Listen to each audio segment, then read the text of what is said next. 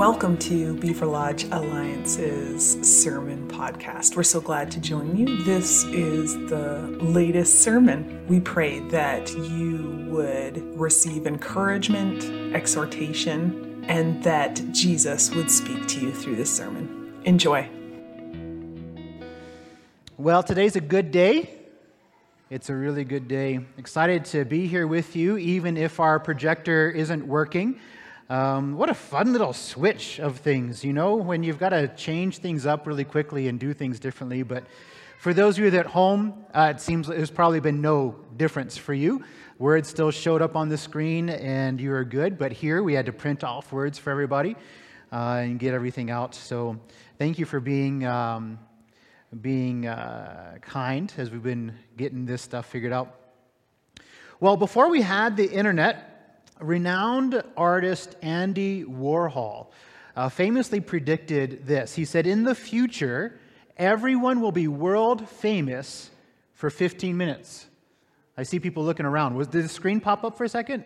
Oh, you guys are looking back there. If you really want to see some of the quotes I'm giving, it's on the screen, on the wall back there. Those of you at home, of course, it'll be on your screen, but you can see them back there. But that's going to be a weird thing if you're always kind of looking behind you like this. I'm going to wonder what's going on. But now I know, and I think we're fine. So Andy Warhol said, in the future, everyone will be world famous for 15 minutes. Of course, we have an expression that we say now.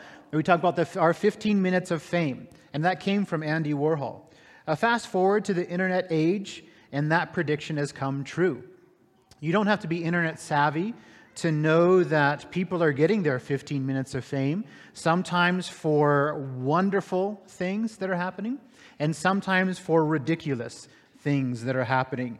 If you've tripped and fallen, or if you've broken something and someone happened to be there to videotape it, it probably made you famous for a short little while.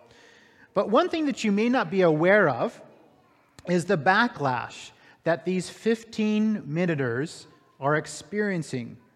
Take, for example, the Chewbacca mask lady. Now, you might not know what I'm talking about here, but about five years ago, there was a woman in the States who bought this Chewbacca mask at a store. Now, Chewbacca is the hairy guy from Star Wars, if you didn't know who that was. But she bought this Chewbacca mask and she was in her vehicle, and, and she must have had a, a small following of people uh, who are watching her videos because she's recording herself and talking to her small group of fans. And she's putting on this mask, and every time she would open her mouth, it makes the Wookiee sound, that kind of sound. And she starts laughing hysterically. And it's this wonderful four minute video. It's all it is, four minute video, basically of this woman making the Chewbacca sound and laughing hysterically. It was it's a fantastic video. It, it's nothing. There's nothing, you don't learn anything in this video. It doesn't improve your life in any way except you laugh, which I think is actually a fantastic thing as well. Well, she posted this four minute video to Facebook, and wouldn't you know it, it became the most watched Facebook video of all time. It has over 140 million views on Facebook alone, not counting other streaming ways like YouTube. It's unbelievable how famous this person became. And with this fame came a bunch of free stuff.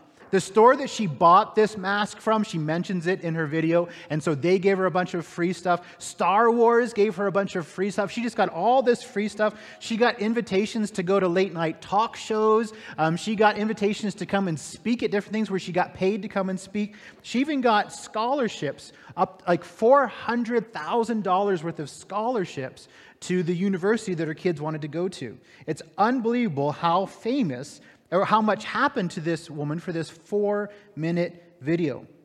But it didn't take long for things to turn quickly sour on the interwebs. People began to defame her, people began to ridicule her, people were upset that she was famous. It seems fame is fleeting, and the internet fandom is an incredibly fickle group.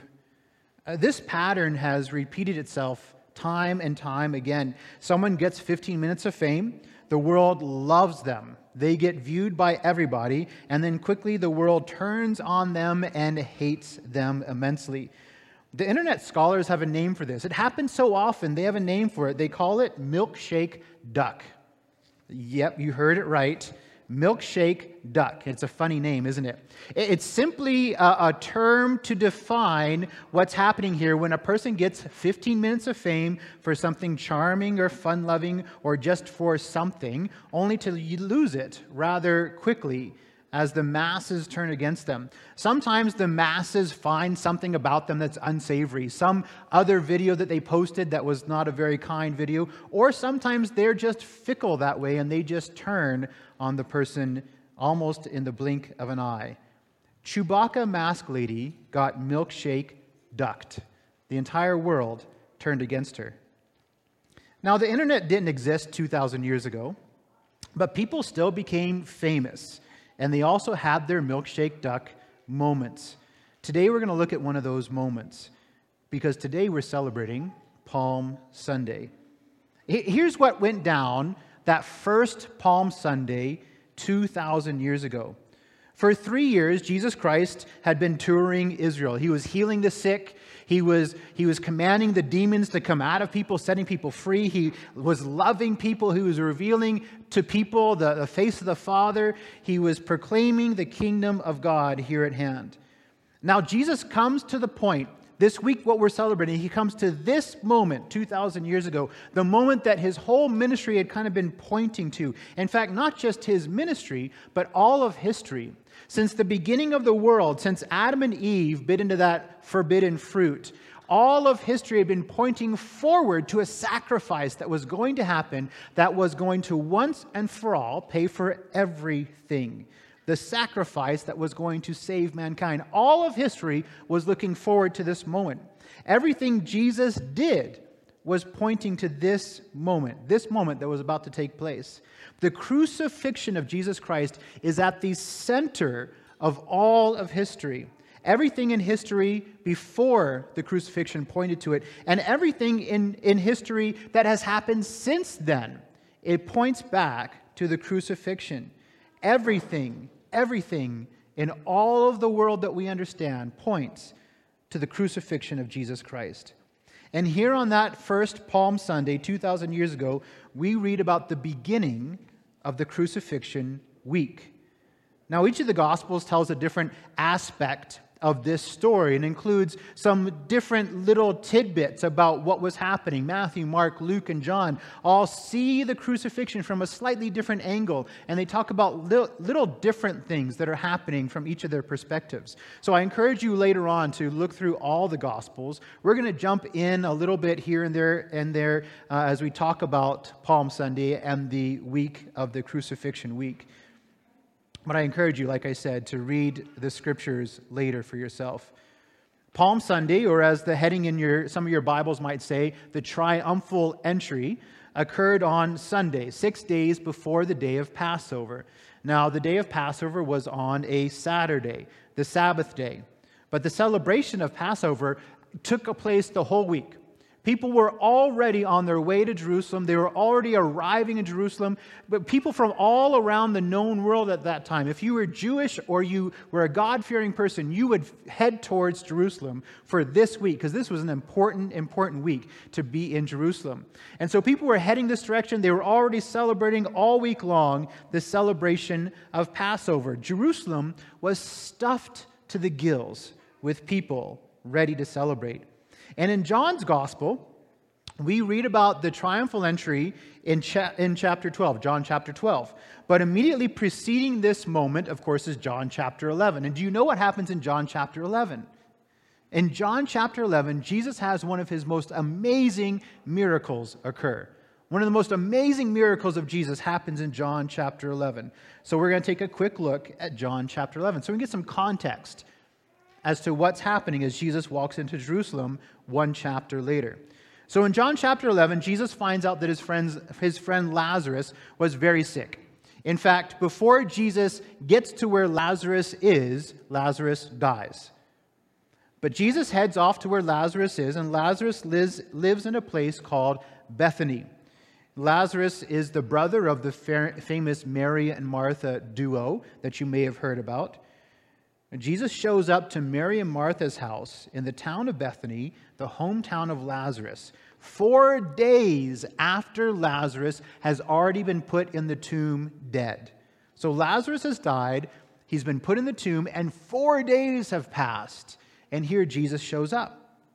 Now, lots of people were there. It seems that Lazarus probably belonged to more of a well-to-do family because there are ton of there's tons of people there that are that are weeping and wailing. In fact, Lazarus, uh, one of the reasons why we know that Lazarus probably belongs to a wealthier family is they had paid mourners that had shown up to this funeral. Now, Jewish funerals usually last like a week. So here, four days later, there are crowds of people still hanging out at the tomb of Lazarus.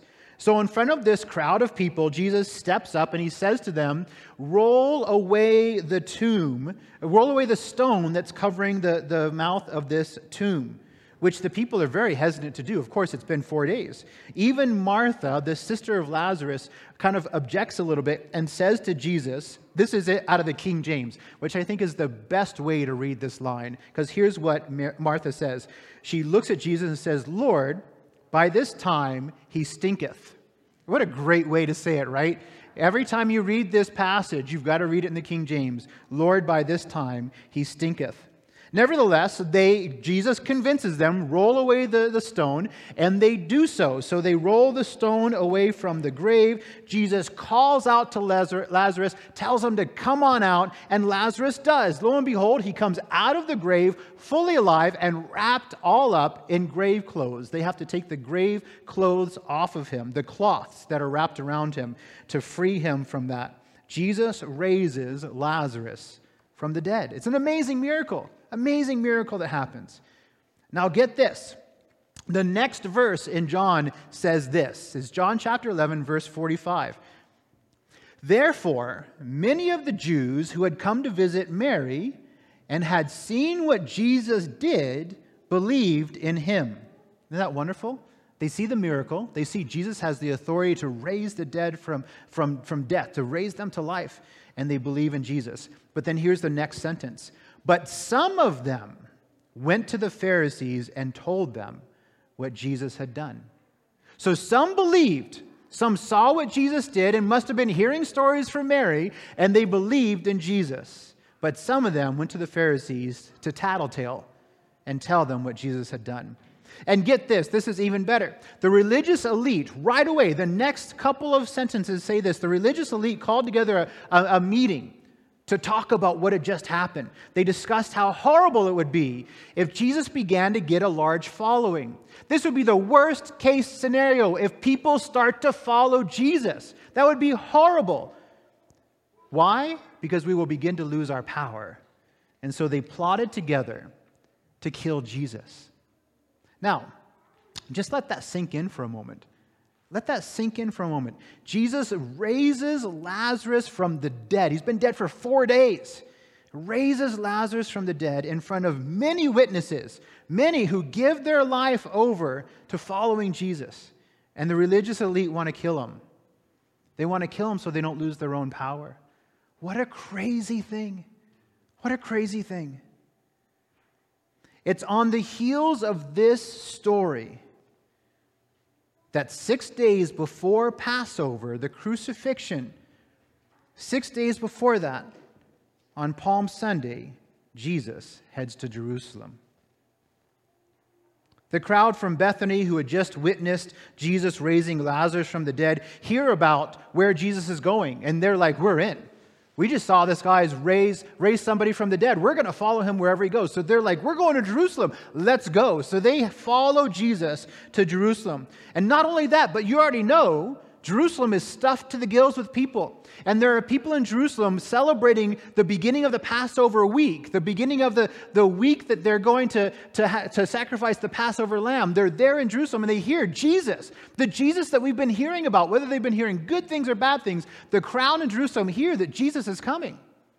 And so it's like there, there's this huge crowd following Jesus from Bethany, and he meets this gigantic crowd coming from Jerusalem to see this Jesus that everybody's been talking about. So here we have this gigantic crowd of people watching Jesus enter in to Jerusalem. Now, it might not be 140 million people like the Chewbacca lady had watching this, but there were a lot of people there to see Jesus arrive in Jerusalem. Why? Was it just out of curiosity, do you think, that they showed up to see Jesus coming in? I mean, there were a lot of famous people at the time. There were a lot of famous Pharisees, there were a lot of famous rulers, there were all kinds of famous people that are around at that time that they could have run to see. I think that they had something different in mind. Let's look at this passage.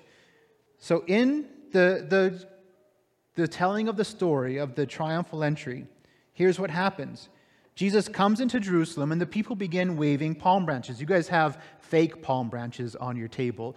We could not get like the real ones because that's crazy, right? But you've got the fake ones on your table. But they're waving palm branches around. They're laying their coats in front of Jesus as he's riding a donkey into Jerusalem and they're singing a song. This is like a celebration time. And they're saying, Hosanna, which means save us. In John chapter 12, verse 13, they say, Hosanna, blessed is he who comes in the name of the Lord. Blessed is the King of Israel. Blessed is the King of Israel. And two of the gospel writers add a verse from Zechariah chapter 9, verse 9. Zechariah is a fantastic um, Old Testament prophet. He's one of the minor prophets, one of the last ones to prophesy uh, before we have the 400 years of kind of like nothing happening. Uh, but Zechariah prophesies, and here's how John records it in John chapter 12. He says, Do not be afraid. This is from Zechariah. Do not be afraid, O daughter of Zion. See, your king is coming, seated on a donkey's colt. So this was prophesied that there was going to be a dude coming into Jerusalem on the back of a donkey, your king. Your king was coming. The, ca- the crowds had, had gathered to see Jesus arrive in Jerusalem, but not just as Jesus. They were hoping to see King Jesus, King Jesus coming into Jerusalem. And they were right to think that King Jesus was coming because this was prophesied. And here Jesus comes. The one who they thought would overthrow the nasty Romans and finally lead Israel into the Golden Age. Uh, all of Israel was under the subjugation of Rome. And they had been calling for the Messiah to come, come and free us from this tyranny of the Romans. And this is what they're hoping for that Jesus would come as a conqueror. And at first, Jesus does not disappoint. It's recorded in Matthew, Mark, and Luke that the very next thing that Jesus does after he comes into Jerusalem is that he goes into the temple area and clears out the marketplace that had been set up in the court of Gentiles. You guys know about this story because we talk about it a lot nowadays. Jesus went into the, into the temple where they had set up a marketplace in the place that the Gentile people were supposed to come and hear about God. They were all set up there. He, he chases them out. He says to them, My house will be called a house of prayer but you are making it a den of robbers. He, he fashions a whip out of some cords. He whips the, mar- the, the money changers. He whips all the animals. He drives them all out and clears out the temple. Now, this might have irked the religious elite. Of course, it would have. That's one of the sources of their power and their money. But it certainly spurred on the crowd. They were there to see Jesus the conqueror take on the Romans. And maybe Jesus had to do a kind of a side stop first and clear out the temple. But surely, when they saw Jesus do this, surely Jesus was in the very next breath going to go take out the Romans as well. Surely Jesus was going to free them from all of the oppression they had been having. Well, the next few days were full for Jesus. Up to a third of each of the Gospels are devoted to, to these few days between the triumphal entry and the crucifixion. Up to a third of our Gospels are devoted to these few days. Jesus continues to teach about the kingdom of God. He tells some unforgettable parables. He prays extensively, extensively for his disciples. He prepares them for what's about to come. He, he never stops talking about his death. I mean, this is like the height of fame and he just keeps talking about he's going to die pretty soon. He's about to die. He focuses his disciples with laser focus on the crucifixion. It's about to happen, you guys. And while the crowds mostly stayed with Jesus for these few days, what they really wanted to see was Jesus continue to do what he had started with the triumphal entry and with the clearing out of the temple. They wanted to see Jesus overcome the Romans. And yes, he cleared out the temple, but he didn't clear out the temple to overthrow the authority, that, but to prepare the holy place for the perfect sacrifice. And it wasn't going to be a sacrifice of a lamb, it was going to be the sacrifice of himself. And Jesus wouldn't win the day with might and power. Jesus won the day with humility and with the self sacrificial obedience of his Heavenly Father. By Friday of this week, this Passion Week, this Passover week, by Friday of this week, only five days after his triumphal entry, where the world cheered him on, Jesus would be turned on, completely turned on, hated, and deserted by almost every single person. But the most lonely, desperate, and devastating moment in Jesus' life, the crucifixion, where it looked like agony, that moment became the greatest triumph of all of history. See, on the cross, yes, the Prince of Peace died, an innocent man, God who had come down in flesh. But on the cross, sin was defeated, Satan was defeated, shame, condemnation, guilt, they were defeated, brokenness, separation from God, illegitimacy, abandonment, isolation, insignificance, they were defeated by the cross. And you and I, and everyone who trusts in Jesus' name, the sacrifice of Jesus saved us. Love won, life won, forgiveness won, freedom won, Jesus won, you and I, we won. And Israel might not have found freedom from the Romans like they expected, but the whole world found freedom from death. The whole world. And this is what makes Palm Sunday and the triumphal entry not, not just for Jerusalem, but for the whole world. It's that Jesus died not just for them, but for everyone. You know, very few people in this world make a difference that is world changing. The people who get their 15 minutes of fame nowadays get milkshake ducked and lose their celebrity rather quickly. And even the people who are able to hang on to that stardom rarely use it for any kind of lasting impact.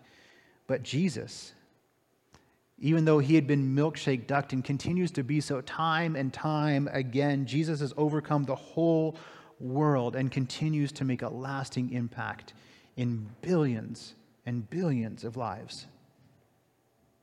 Because everyone who calls on the name of the Lord is saved because of his sacrifice on the cross. Have you called on the name of the Lord? Have you called on the name of the Lord? Those of you that are home, those of you that are here in the, in the building, have you called on the name of the Lord? Jesus' triumphal entry into Jerusalem was for you and for your families and for your friends and for your neighbors. It was the beginning of his march towards the cross, the crucifixion that paid for you and for I to have life eternal. His sacrifice on the cross was for us. His death, death was payment for our sins. Jesus took upon himself our guilt. Jesus gave his life so that we could have eternal life. No more shame, no more condemnation, no more fear, no more separation from God. Jesus has set us free. He set us free. Have you called upon the name of the Lord? There's no magic words to do this. There's, there's no special prayer that you have to pray. It's a heart posture. Turn to Jesus and say, Jesus, save me. Hosanna. Jesus, save me. Save me. Save me from my guilt. Save me from my fear. Save me from my separation from God and set me free. Save me, Jesus. Now, here's a spoiler alert, and if you don't like spoilers, you might want to just cover your ears for a moment. But the story doesn't end with Jesus' death. All of history is focused around these few days. Jesus' sacrifice changed the whole world. But he didn't stay dead. But you're going to have to come back next week to hear more of the story. So I encourage you this week, if you get a chance, to read some of the stories that happened um, during the, the Passion Week, the week leading up to uh, the crucifixion. Um, one of my favorite stories is what Jesus did with his disciples the night before he went to the cross. As he sat down with his disciples and he washed their feet. How amazing that the way that Jesus overcame was not by power or might, by, by humility and sacrifice. So let's just pray as we pray this benediction.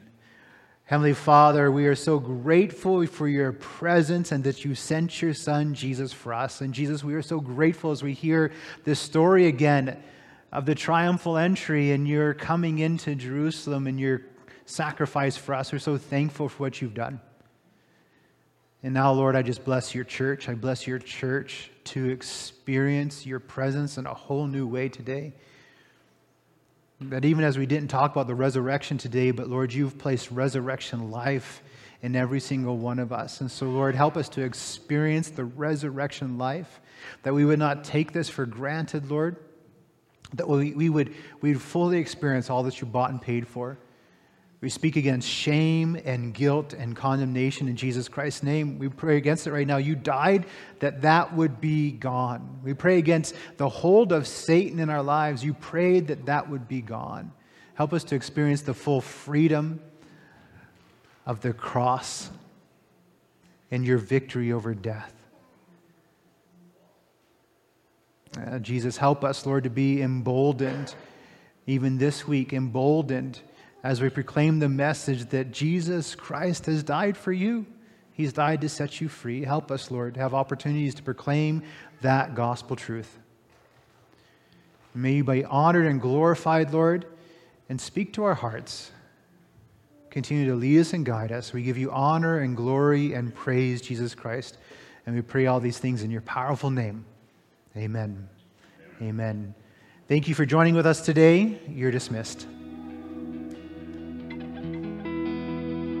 Thank you for joining us. If you have questions or comments or are just wanting to know more about our church, check out our website at www.beaverlodgealliancechurch.com, as well as you can find us on Facebook or feel free to email us at office at beaverlodgealliancechurch.com. We pray that today you would know the love and manifest presence of Jesus.